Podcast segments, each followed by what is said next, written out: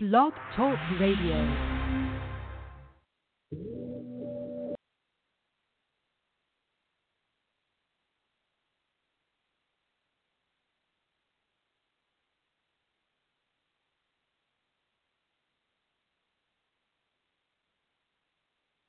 Hello. There you are. Hi. Yes, okay. Hi. I'm here. So, we have Doctor Brown.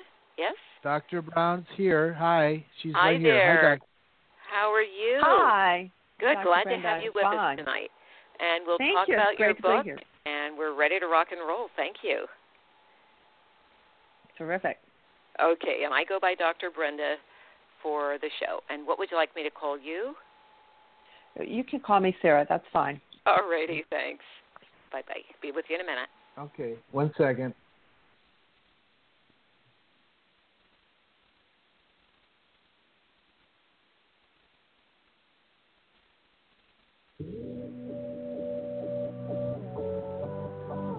Ignite your life with passion and purpose. Your health, your wealth, your happiness. Make it good. This is Modern Love with Doctor Brenda Wade.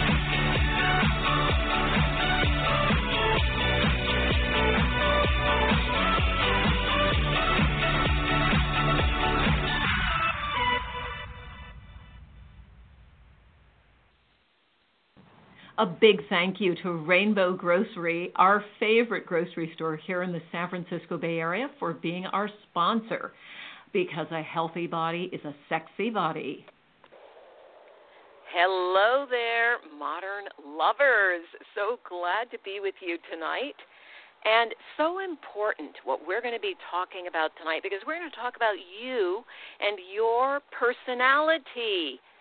Yeah, the book of you. What's written in that book? How did you develop the personality you have, and how does it affect, you know what, your love life? So our guest tonight is Doctor Sarah Brown, and we're so interested in this topic because she's made a deep study of personality and how that affects every aspect of our lives, the way in which it's the key to happiness, success, great relationships, feeling stress or dealing with stress well or not well. So much has to do with your personality. Let's find out from Doctor Sarah Brown where personality comes from, whether we can change it, and a whole lot more. Welcome to the show, Sarah. How are you? Doctor Brenda, it's great to be with you. Thank you for having me. Oh, absolutely. Well, this is a fascinating topic.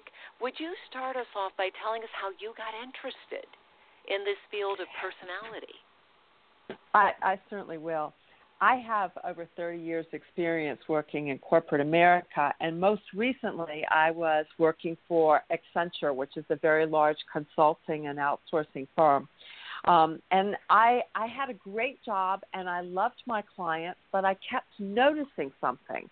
And that was is that so many of my clients would land in the wrong job, and they were miserable. But when I would ask them what it was they wanted, so often they could not answer the question. Mm. And that really got me to thinking.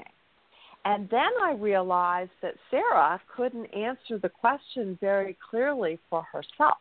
Oh, wow. So, So I had to get very serious about answering that question for me, and I, I, the way I went about it was is I got a coach, and that coach helped me take a battery of personality tests, and from that we were able to piece together what was unique about me and what it was about my job that would make me happy and successful and understood based upon what my interests were, what my behavioral strengths were, and more importantly, what my needs were.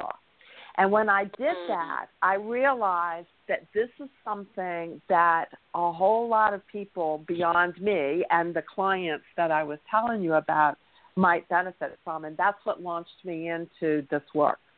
So what did you discover about your own personality that made the difference? Well, the, I noticed that there. I learned two things. One is is that my underlying needs were not necessarily, for example, what I needed in a culture, were not necessarily the way I behaved on a day-in and day-out basis. So, for example, I spent a lot of time listening to people, and I was rather empathetic. But what I really needed back from other people was very frank discourse. I needed people to tell me like it was, even if it was about my performance. And if that didn't happen, I would go into stress. So there, that's an example of where my usual behavior and my underlying needs were totally different. Another example is this, of now, the before culture. You, before you go mm-hmm. on with another example, what, why, why did your underlying needs create stress? What was that about? What well, does that mean if, in terms of personality? Well, what the the work that I am doing right now is based off of a research done by a psychologist by the name of Doctor Roger Birkman.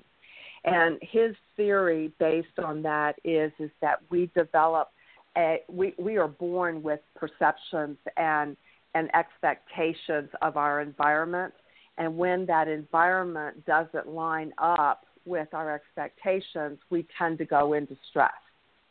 But we can learn behavior um, that is totally different from that. So it is the difference between that underlying expectation and need and your usual behavior that c- creates the conflict. Okay, so what you're saying is that infants are born with basic needs and expectations for nurturing, for care, for comfort, for safety, all being fed, all those basic things, and if they're not met, then that infant goes into stress. Well, yes, that everything that you said is true, but what Roger Birkman did was is he took it to the next level, and he said beyond those basic needs, there are other factors that we have around how the world works and how we compare to that world that go beyond the basic nurturing. And these are the fine points of personality that he was interested in measuring. And that's what got me interested in this distinction between what we as individuals expect or need, what we need in a supportive culture versus how we actually behave. And I have found, even beyond the work of, of Doctor Birkman, that this is um, a pretty important point um, in helping people to understand what they need to be happy and successful. So how do you explain personality? If you just said this is what personality is so everybody could understand it, what is it?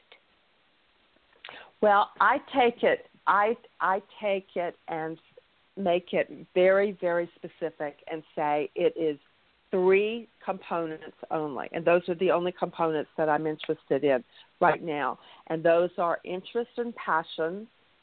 They so interest are, and passion, okay. Passions, that's one. Behavioral strengths, so that's how we naturally tend to behave with others or um, uh, primarily with other people. Um, and it's motivational needs, for example, what do what kind of um, what do we expect in the environment, um, and how we will likely behave if we don't get that. Okay, so we've got those three things. One is we're going backwards now to how you're going to behave if you don't get what you expect or need in the environment, and that's what you meant by stress earlier.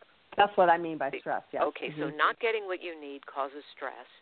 And then we need motivation. And go back to point number one one more time, because I want to make sure I get it. Sure. Interests and passions. Interests and passions. So, so when those do those things start?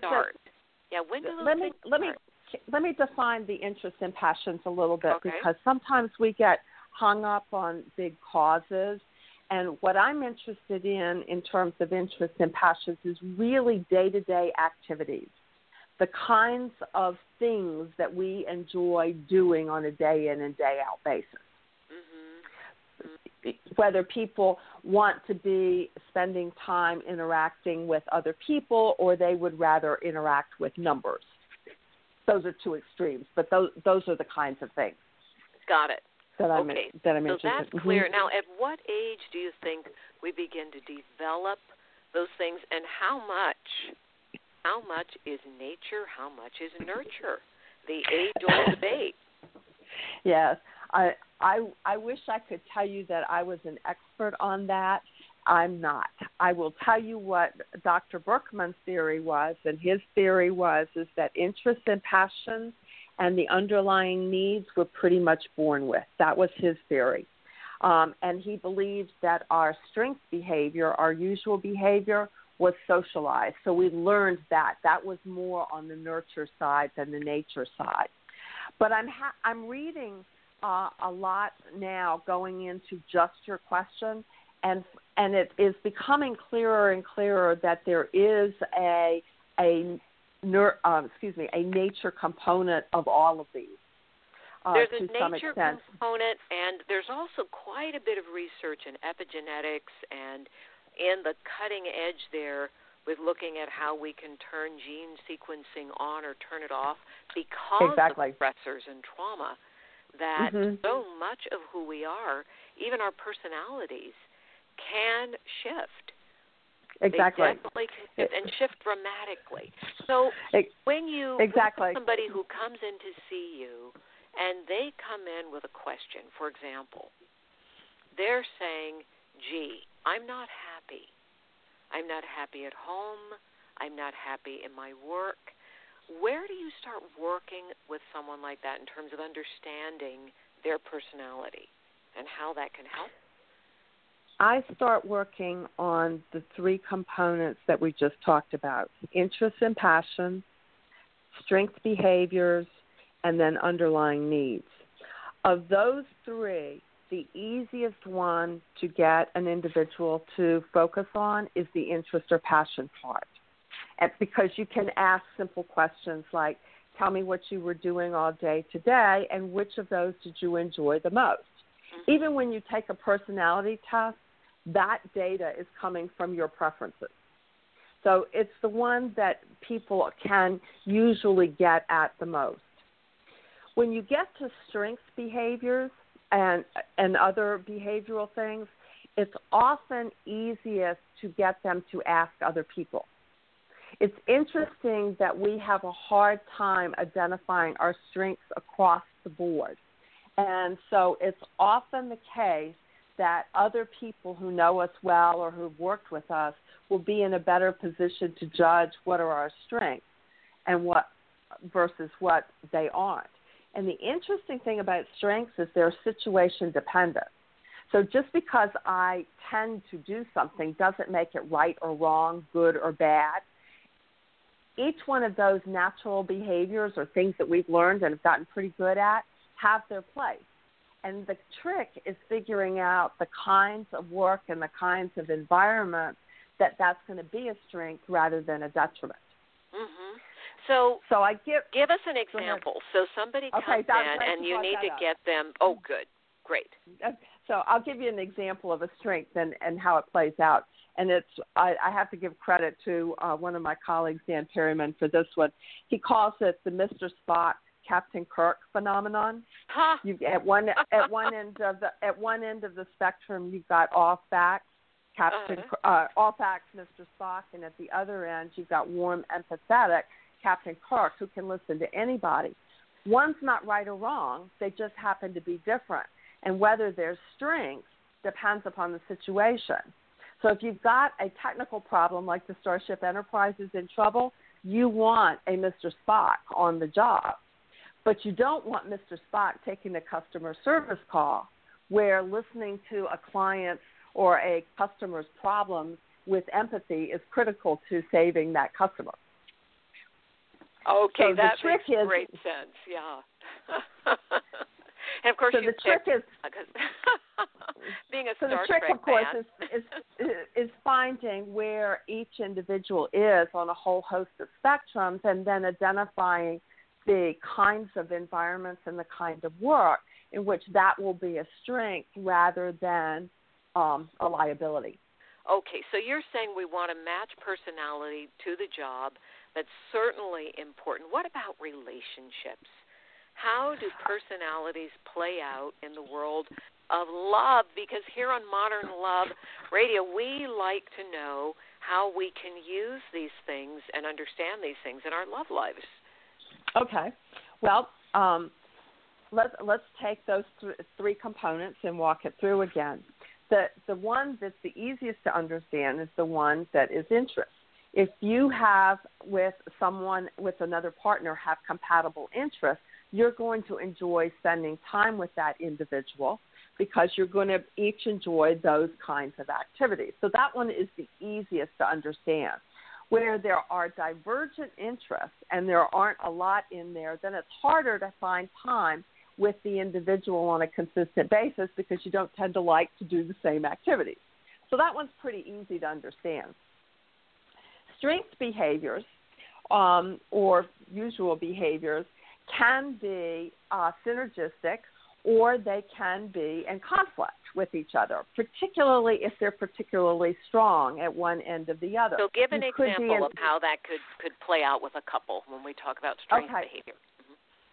Mm-hmm. Um, it, if you have uh, a couple, two individuals who are um, – Well, I'll, I'll give you a conflicting one that plays out, and this one is true in uh, my own own marriage. It's what I call the difference between the rush and wait phenomenon or the wait and rush phenomenon, and it has oh. to do with your preference for when you go to the airport. Ah. If you wait, uh, if you wait until the very last minute, then you are going to be in conflict with the person who wants to go and get there in plenty of time and wait and not have to worry about it. So that is a, a potential where um, where two preferences or behaviors are going to be in conflict, and it's going to create friction unless you find a way to work it out. Yes, I have seen it many times and experienced myself. I'm definitely rush and just rushing all the way through because there's always more to do before I get there.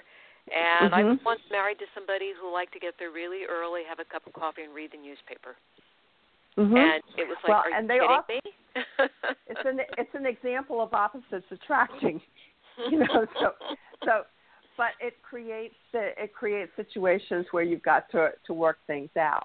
So now, how do you the, work it, it out if the personality inclinations and differences are there? How do you propose that people work it out? Well, it, I, would, I will give you an example of how my husband and I worked this particular one out. Um, we we decided that each person was going to be a lead on some trip.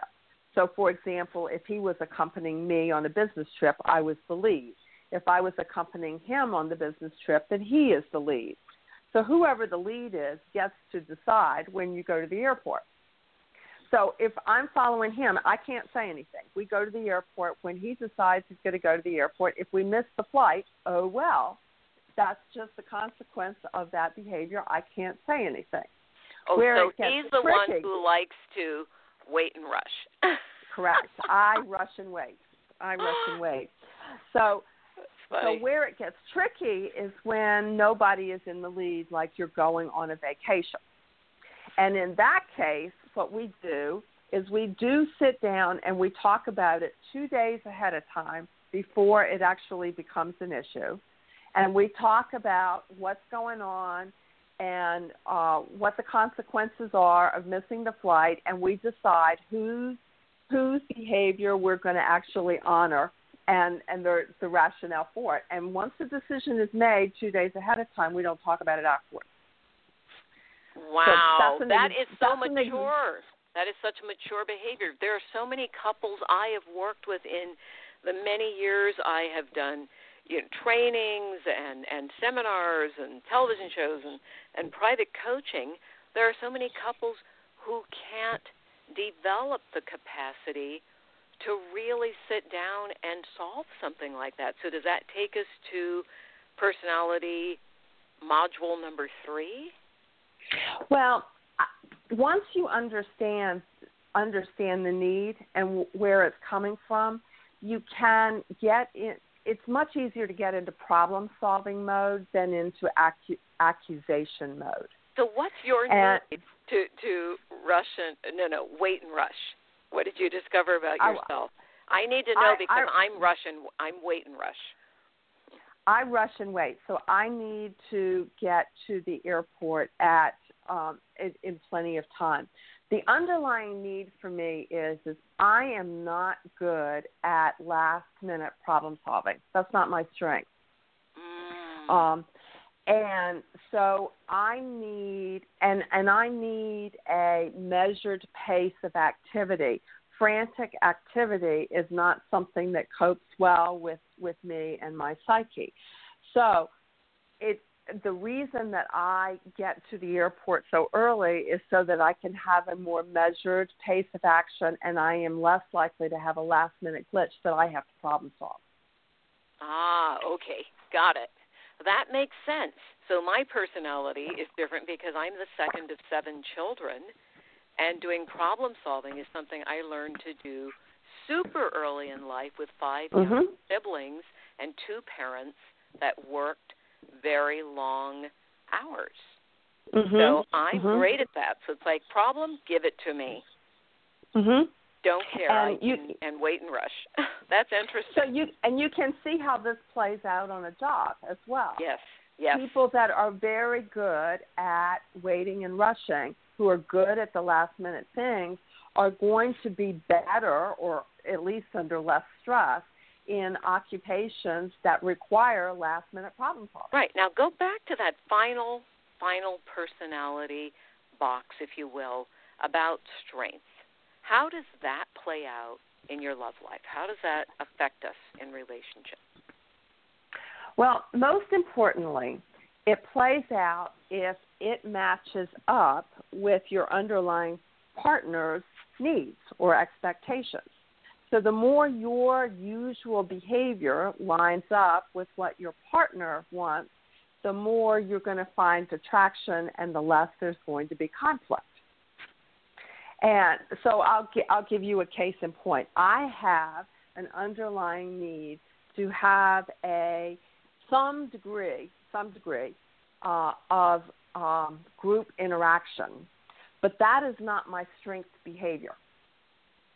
So I I would not be the person that people would um, see as the, the Myers-Briggs label of the extrovert, the life of the party. That's not, not me. But I have a need for some kind of affiliation with that group at the party. So my husband is is that person. He is the life of the party. So he actually facilitates my getting that need met. So the way it plays out in relationships is is if the strength behavior of the partner matches up with the expectation or the need of the other partner, then you have natural synergy. And you have less conflict, and you actually reduce the stress of of the person whose expectations or needs are getting met. Does okay, that make sense? So both of you can kind of complement one another's needs. Now, what if mm-hmm. you have a couple where both people have a personality of life of the party? That's where you can typically have um, competition. Um That it, it can be either synergistic or competition, depending on the situation. That one is not as clear to explain. Um, it just has to do with that particular component and whether or not it's going to be viewed as competition to the other partner. Okay. Now, one of the things you also talk about that I found really interesting, Sarah, is you talk about how different personality types cope with stress. And mm-hmm. today's world being what it is, we know that stress is one of the things that has a really detrimental impact on relationships because it's very difficult not to bring that stress home. So how can your personality type help you or hurt you when it comes to stress? Well, I think that the trick in handling stress, regardless of personality type, is to, A, recognize when you're in it, and B, recognize that there's a fundamental need that's not being met. and that it is your responsibility to figure out what that need is and get it met.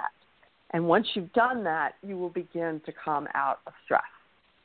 Mm. So, so the the and that's not easy to do. Um, it's and it's not particularly not easy to diagnose in the situation.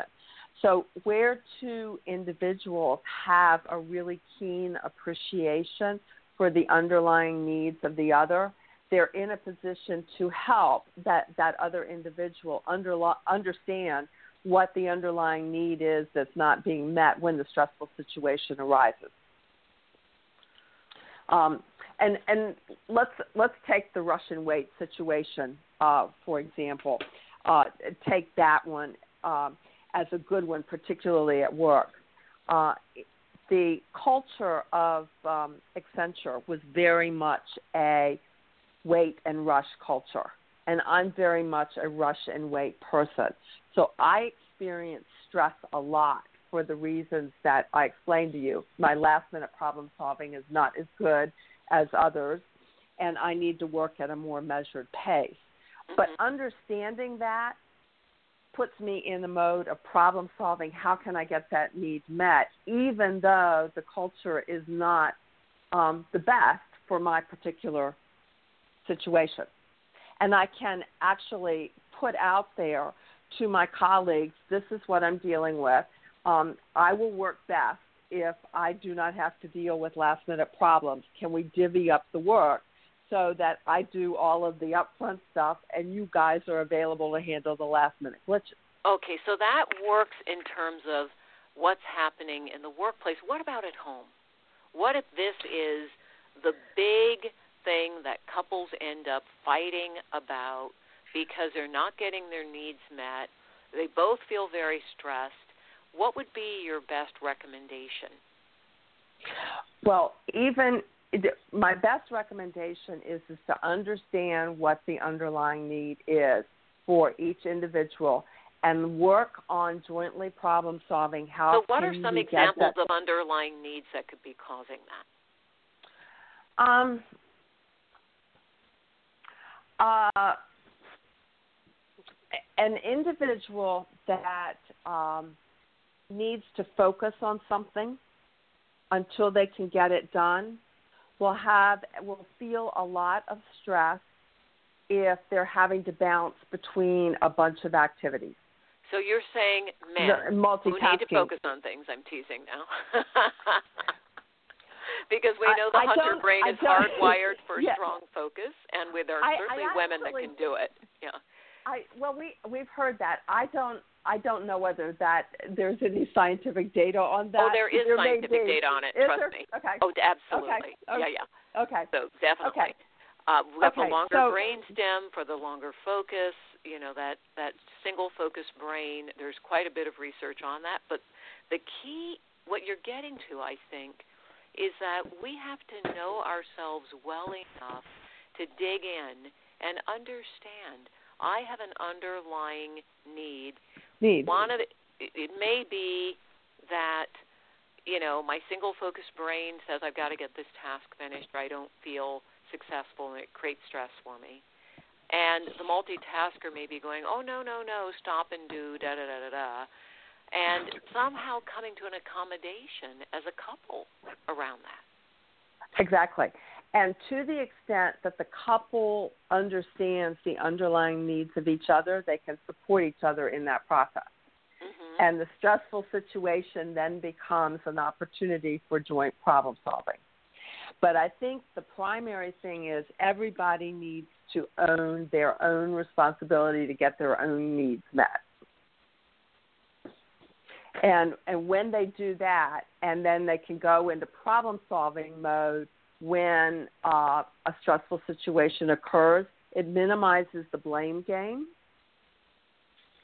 and it also channels energy into doing something constructive, like how do I get this particular need met? Okay, so a lot of work, everyone. Sarah Brown, Doctor Brown is talking about how our underlying personality is shaped. We all have underlying needs. knowing what your needs are and how your particular personality style lends itself or doesn't lend itself to getting the needs met. So we've got work to do to make some discoveries about ourselves. So tell us how people can get in touch with you, your website, and any materials that are out there people can get hold of. Okay. So all information is on my website called book of you dot com, just as it sounds, book of you dot com. Um, there is um, a book on that has just been released, actually, on Amazon, uh, focused on the job uh, aspect of what we've been talking about, called Let Your Personality Be Your Career Guide. You can also find information on that on the website, book of you dot com. But the best place to go is book of you dot com, and you can find me there as well.